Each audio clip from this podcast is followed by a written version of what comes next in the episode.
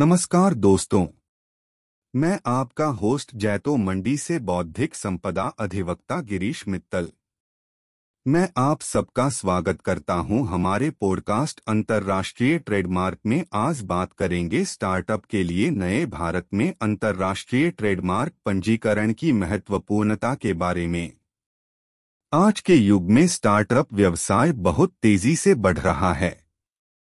इन व्यवसायों के लिए ट्रेडमार्क पंजीकरण एक महत्वपूर्ण कदम है।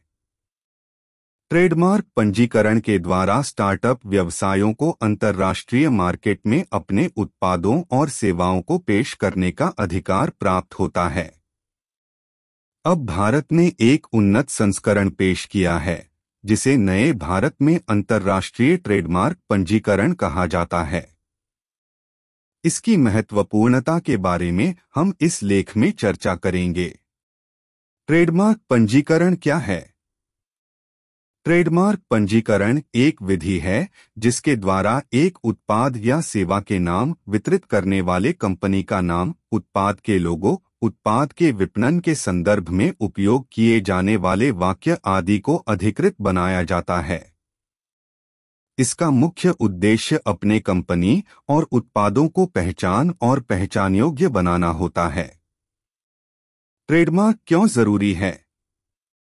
ट्रेडमार्क पंजीकरण करना स्वाभाविक है, क्योंकि यह आपको आपकी व्यवसाय के नाम को लेकर किसी भी नुकसान से बचाता है। इसके अलावा ट्रेडमार्क पंजीकरण स्टार्टअप व्यवसायों को अंतर्राष्ट्रीय मार्केट में उत्पादों और सेवाओं को पेश करने का अधिकार भी देता है। इसके बिना उन्हें इन बाजारों में अपनी एकाग्रता को सुरक्षित नहीं बनाए रखने के लिए कोई अधिकार नहीं होता है।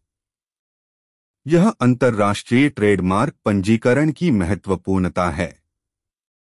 नए भारत में अंतर्राष्ट्रीय ट्रेडमार्क पंजीकरण क्या है? देश में स्टार्टअप के मानदंड तथा अंतर्राष्ट्रीय बाज़ार में शीघ्र एवं सक्षमतापूर्वक प्रवेश के लिए एक नए भारत में अंतर्राष्ट्रीय ट्रेडमार्क पंजीकरण सुविधा पेश की गई है। इस सुविधा के तहत स्टार्टअप कंपनियों को घरेलू और अंतर्राष्ट्रीय बाज़ार में सेवाओं और उत्पादों के लिए एक स्वतंत्र और उपयोगी उपकरण दिया जाएगा। इसलिए इस सुविधा को लागू करके भारत सरकार स्टार्टअप कंपनियों को अंतर्राष्ट्रीय मार्केट में विस्तार की संभावनाएँ दे रही है। क्या एकमात्र पंजीकरण पूर्णता है? एक ट्रेडमार्क पंजीकरण इच्छुक स्टार्टअप कंपनियों के लिए एक प्रयास की शुरुआत